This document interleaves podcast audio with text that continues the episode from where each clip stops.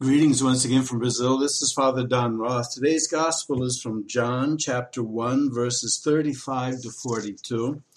John the Baptist sees Jesus walk by and tells his disciples, There is the Lamb of God. And two of his disciples go after Jesus to join up with him.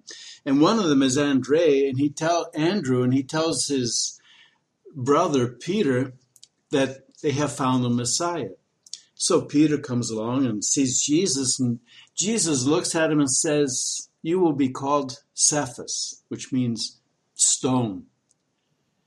And he is going to be the stone basis, the basis of the new of the church.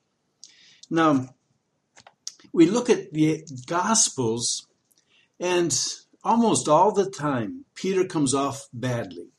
He doesn't understand Jesus. He's impetuous makes promises that he's not going to be able to keep. He doesn't understand what Jesus is teaching. And he just keeps getting greater and greater in his confusion and finally ends up denying Jesus three times the night that Jesus was taken away after the Last Supper. And Jesus looks at Peter and says, You will be the basis of my church. Now, how did Jesus do that? He was able to look beyond the first impression. He looked beyond that and saw what Peter could become with the help of the Holy Spirit, which is actually what Jesus did with all of the 12 apostles, looked at what they could become. Only one refused to try and be different. That was Judas. But the others accepted the Holy Spirit and they became so much different, so strong in the faith because they received the Holy Spirit. And Jesus trusted them, even though at first glance, at first look, they really don't look like they're very good choices.